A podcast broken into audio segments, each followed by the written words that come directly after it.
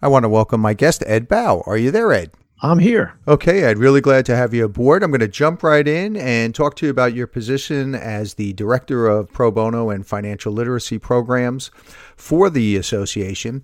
Why don't you uh, just tell us a little bit about your role and tell us a little bit about the programs that you oversee, and then we'll talk about each of those programs in more detail. So my role right now is the director of the Pro Bono and Financial Literacy Committee. I started out as a committee member, and then I was uh, asked if I wouldn't mind taking on the directorship, which I did. Um, and basically, what we're trying to do is get programs together for our membership to be able to do volunteer work, whether it's in the pro bono arena or doing some financial literacy work. Um, so I found myself in in the in the role, and I felt like we could be doing some more programs and getting something more on the calendar of a steady type calendar, and that's been my focus for the last couple years. Um, we've we've got have a couple associations with some uh, community based uh, organizations, and uh, you know we're looking to expand on that going out in, into the future and it's been very successful, and uh, I think we can we can do a lot more and, and really help the public and, and, and people that need you know maybe that they they feel like they can't go see a certified financial planner for whatever reason. Uh, maybe they don't think they have enough assets or you know don't have the the funding to be you know pay a fee or such.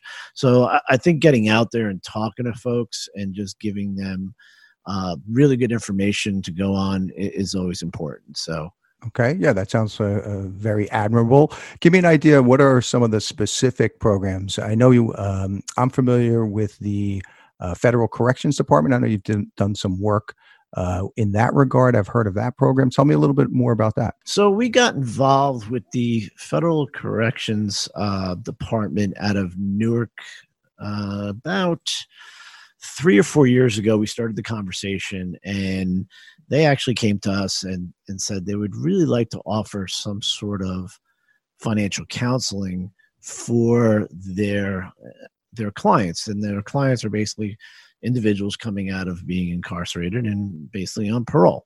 Um, so we decided uh, to put together a five night workshop uh, for them and we started that. This will be our third year doing it and we do it one we do one a week for five consecutive uh, weeks and the last uh, the, the fifth night is generally a one-on-one type uh, environment where they actually get to sit down and talk with a certified financial planner and maybe get maybe get into some more specifics of of their situations um, and be honest with you, was I thought it was really successful. The our contacts over there um, have been very excited about it. Actually, have had high, some of their bosses come down, the high, higher level individuals, and to actually observe the class, and uh, and we've got very good feedback. And of course, the the participants have given us very good feedback. Um, so, and we actually had five individuals come back from the first class to the second class to participate some more. And and to give you some perspective we probably have around 20 or so individuals that have participated in both each, year so far. Um, so it's and, and their questions are actually very good and and they're very engaging and uh, so it's been a lot of fun.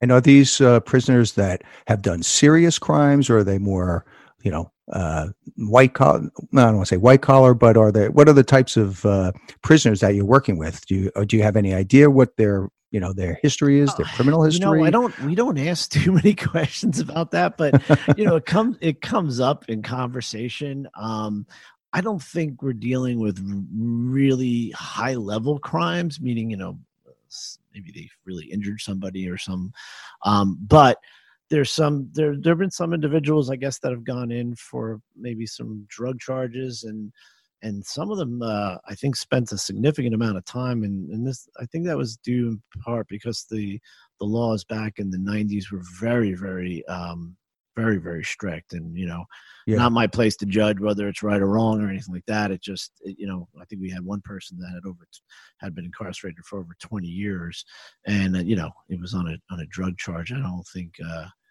I don't think he was some huge, huge dealer per se, or some you know drug kingpin or something. You know, um, I don't want to make light of it, but uh, you know he uh, and you know he's he's been very engaging. He started his own business. I was really you know been very impressed with him. So sure. And are these um, basically you're educating them uh, on budgets and very simple financial matters, or do you get into anything more extensive, like you know really actually investing funds, or is it really just elementary basics that you're teaching them? We we actually walk them through. It's about I think it's about five sections. It's we talk about cash flow, we talk about budgeting, we get into even you know what is a bank account. So eh, I wouldn't say it's high level um, information or complex information, but I can tell you this that whether I'm talking to them or I'm even talking to some of my clients, it's all the foundational information that everybody should be you know aware of and sometimes it gets lost. It gets lost without all the you know especially you know eh, with the information coming out of different sources the many different sources nowadays it gets jumbled up. And um you know so with them we're we do talk about um we talk about company benefits. We talk about we get into some of you know some life insurance uh we get into how to your credit report cre- you know how to read a credit report. Um, why is this you know what why is a credit rating so important? So all these little things you know we don't get it there's sometimes i get some tax questions and that could be a whole two classes in itself if i dedicated to that. So i try to stay away from too much complexity. I, I want to get into the basics and really get them working towards and i even do goal setting with them. Um, so yeah. It's it's really the same type of discussion I have with clients, it's just maybe on a different level, but it's still a basic foundation. I, and I find that constantly that whether I'm talking to, let's say, these individuals or even a high net worth person, um, it's kind of the same conversation, maybe just structured a little differently, you know. Sure. And, you know, people take it for granted that everybody knows about you know a bank account a checking account how to balance a checkbook and you know how to do savings plans and uh, credit reports. But there are so many people that really you know given their upbringing have never had that hand holding and have never been taught that growing up in a household. And you may very well be the first person that's actually educating them on these concepts and these subjects that when they get out they're going to need these basic um, you know uh, tenets of financial planning and and getting their life back in order and getting back on their feet. So it gives them uh, a, you know just at least a, a, way to get started. You know, it's like crawl, walk, run. At least you're getting them to crawl and walk before they get out of there, so that they don't get out feeling you know overwhelmed because it's incredibly difficult, right? To be in prison. Not that I know from firsthand experience, but anybody who's been taken out of society for an extended period of time is going to have a lot of hurdles getting back into it. So it's a great thing. And one of the things that eh, I find with some of these individuals too is because they get incarcerated, that cr- the credit side to this, the credit report, the credit, the score kind of can get decimated really quick because maybe somebody's not taking care of their bills and they went in and you know all of a sudden that snowballs on them so how how do you repair that? How do you get it back on track you know so they can go out and potentially you know end up you know getting some credit or getting a loan like this individual who is you know funny he uh you know he started a, a a kitchen remodeling and window business and he he said you know when he first started, they gave him a line of credit, and of course, the interest rate was pretty high. And all of a sudden, after about a year or so, they came back to him and they they wanted to expand his line of credit and lower his interest rate. And he looked at me, and and it was funny. He was uh, he was very suspect of it. You can imagine. They're like, wait, why are they doing this nice thing for me? You know, or but they you know they're trying to create a relationship with him. But um, it's funny also in respect to the cash flow and budgeting.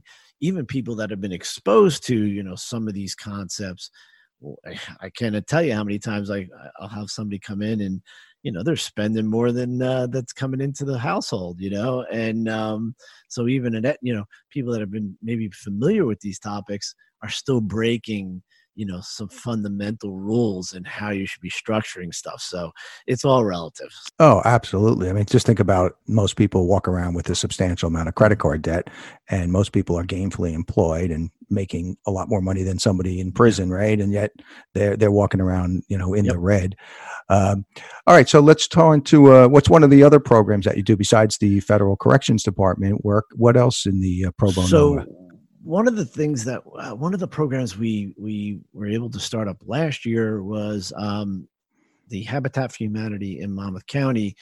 Uh, create you know got in touch with them through another member of the of our association and asked if we could come in and talk to those folks and so this was an easy um, kind of add in because using the same information that we had for the the corrections department program we just kind of condensed it and focused on a couple small parts of it more cash flow and debt and just managing because you know people that are getting new homes you know in in these situations now have some new expenses and and how do you handle that right you know i mean um even for example when i have clients that you know, they're maybe they're stepping up to a bigger home. You know, they forget that sometimes, you know, the expenses are going to be bigger and, and, you know, things get overall just increase and you have to be careful with that because you know you were maybe saving so much money before that and then these added expenses and now you're not saving and you used a lot of your savings maybe to purchase a home. So you're you're you're kind of again violating some some kind of rules and, and guidelines that i like to put in place. So with habitat for humanity we, we were able to come in sit down with a, a small group of, of some of their newer homeowners and go over again those foundational concepts of cash flow budgeting how to handle debt and uh, you know, and they were very happy with it. And I'm actually in the process of setting that up for the next uh, later this month, uh, you know, in February right now. So it was it was great, and I'd like to, you know, we we got that uh, uh relationship going in Monmouth County. Like to expand it to other counties now in in uh, New Jersey. So that's uh, maybe one of our goals for this year is to maybe do some of those in the fall with some other counties. So. And how would you go about expanding it? Just trying to solicit more volunteers from the Financial Planning Association to branch out? Is that what's needed to do that? Uh, you know what? It's more about getting, uh, you know, so I have the relationship with the, specifically the Monmouth County Board. Now I need to reach out and to other chapters of Habitat for Humanity and say, hey, this is what we're doing over here. They find it, you know, really rewarding for their for their clientele um, you know, and if you'd like to call them, here's their number, and just get things on, you know, get a relationship going with these these different chapters, and that way we can go out to our membership and say, hey, you know, up in Morris County, we could use a few volunteers to go do this program, and the, and the program would be pretty set already. I already have all the material, everything's kind of just plug and play, just and members are always looking to to do volunteer work, and that's one of the seems to be the common thread when you talk to a lot of the, the, the, certified financial planners is that when you survey them they say i really want to do pro bono work. They do want to give back to the community. So as my as the, my director my role as a director is is hey how can how can i provide different programs so they can volunteer? So it's oh, it's it's a challenge, but getting that relationship with some of the other counties, uh, you know, and that are willing to do it is is really how we move forward with it. Any other programs besides those two that you're uh, managing or trying to grow? There, well, there's one that we always uh, that that's always been around. It's called Junior Achievement, um, and it's basically a program. I believe it's it's located in Edison, New Jersey. I know it's Middlesex County, um, and they bring in high school students for basically a half day program. And we usually volunteer to help uh, give them some information. And the reason why they, they would like to have uh, you know a planner or advisor around is the kids have to go through a program where they get a a fictitious profile where they let's say they're married or not married with kids and they they're making a certain amount of income maybe the uh, husband or wife is it's a dual income family, so they have that income level to look at, and they have to make decisions on where to live, um, how their you know their transportation needs, and not only how they're going to get to work, but if they if they decide they're going to buy a car, they have to insure the car. So they have to go they have to go research how much that's going to cost. So they have these little kiosks over there to kind of do research banking research insurance research whether it's life insurance maybe or you know the, the property and casualty like the,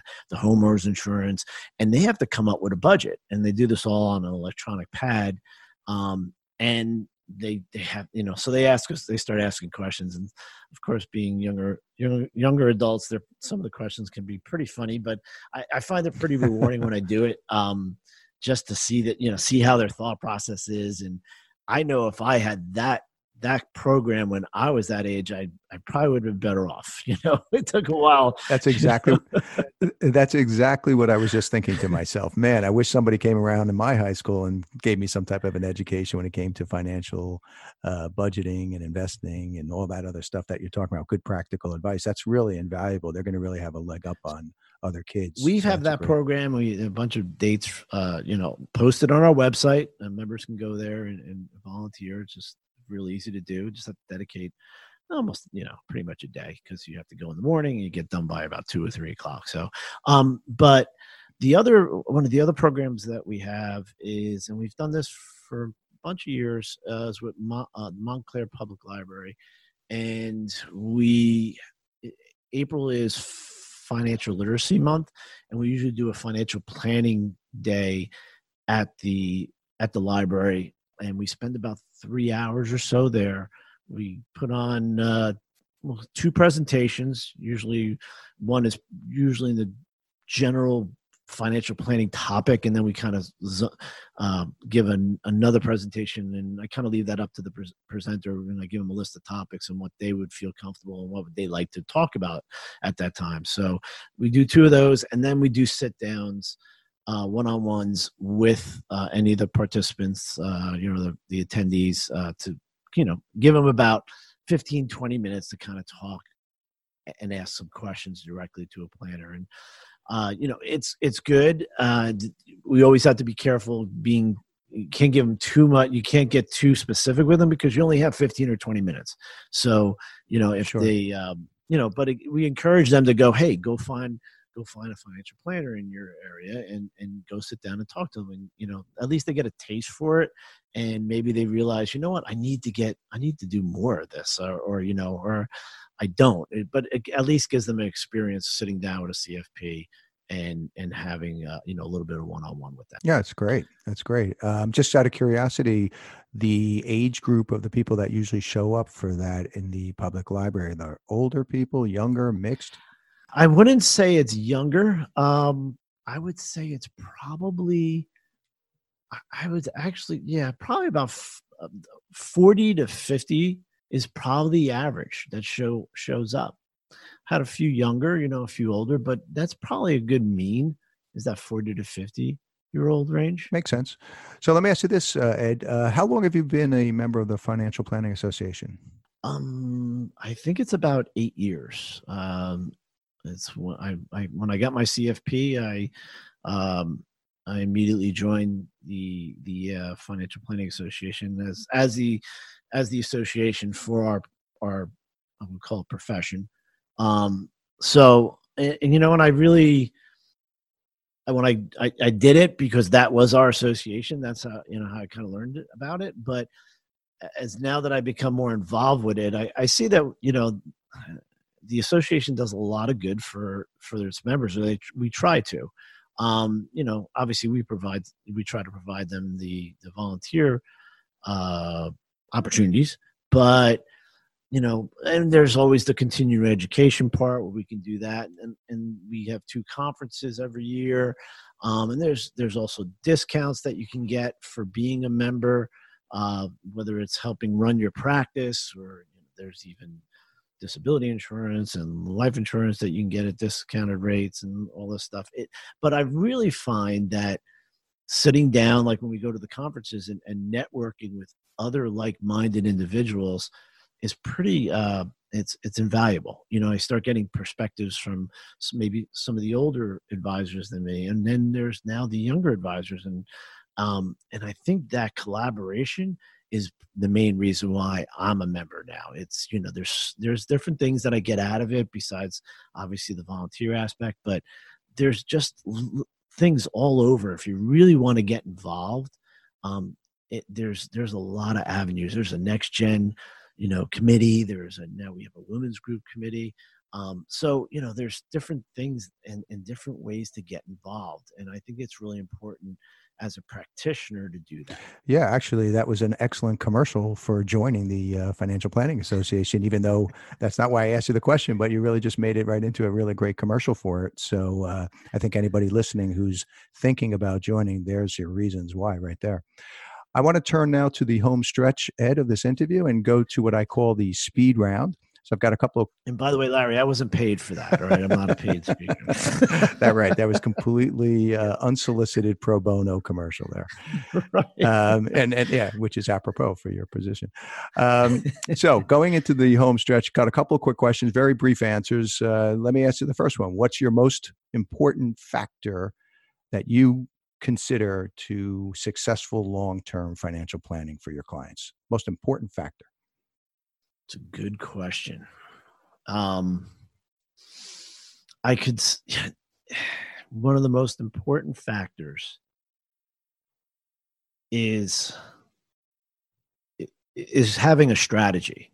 Okay, we all we all have a financial plan, whether we think we do or not. Anytime we make a decision, on spending a dollar, you know, allocating a dollar somewhere, whether it's at Starbucks or Dunkin' Donuts or, you know, putting it into my investment account or, you know, you need a strategy. And there's so many components that happen within that strategy um, that every one of those decisions have to be coordinated and integrated when you make them. If you're doing, it's it's a macro level when you're talking about strategy. It's not a micro level. Uh, you get into the micro once you kind of establish the macro strategy, uh, and I think a lot of people, you know, when they go about making decisions in their in their lives, go at it from a micro level, and there's a disconnect that ends up happening, and they don't even realize it. And it cr- creates all these financial, I like to call them leaks,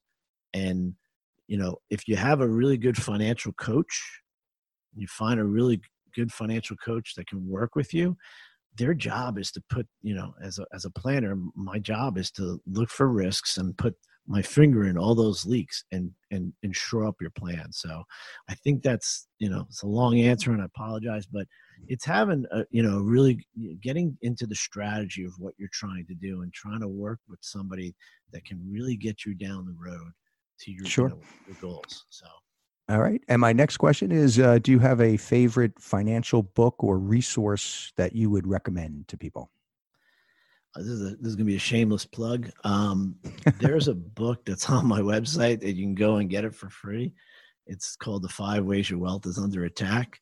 And it kind of circles back to my first answer. And it talks about there's all these these economic factors that, that you have to understand to have a really good financial plan and nobody's talking about them. So you know i would i'm gonna i'm gonna shamelessly plug the book that we have on our website sure. And, is that a, a ebook or is that a regular published book? no it's a it's a it's a hard copy. Um you just have to give us you know an email address and and and an, and an address and we'll send it out to you. It's great. free it's free of charge. Oh that's great. All right what about a favorite inspirational or motivational quote? Larry you know me a little bit now. Um from conversations that we've had and I, I, the one that's been creeping into my life consistently lately is um you can change the changeable accept the unchangeable reject the unacceptable and then and that's been oh, the one that's been really beautiful. echoing around me. I think I think I have goosebumps, man. Very nice. All right, Ed. And lastly, uh, for people listening, um, what is the best way for anyone I, I would, to reach you? I would definitely direct you to my website. It's uh, www.smallwoodwealth.com. You definitely go to my, go to my website. Great. And that's what we'll do. And again, that was um, Smallwood, all one word, right? S M A L L W O O O D um, advisors.com, correct? Oh, well, you can go to Smallwood Wealth.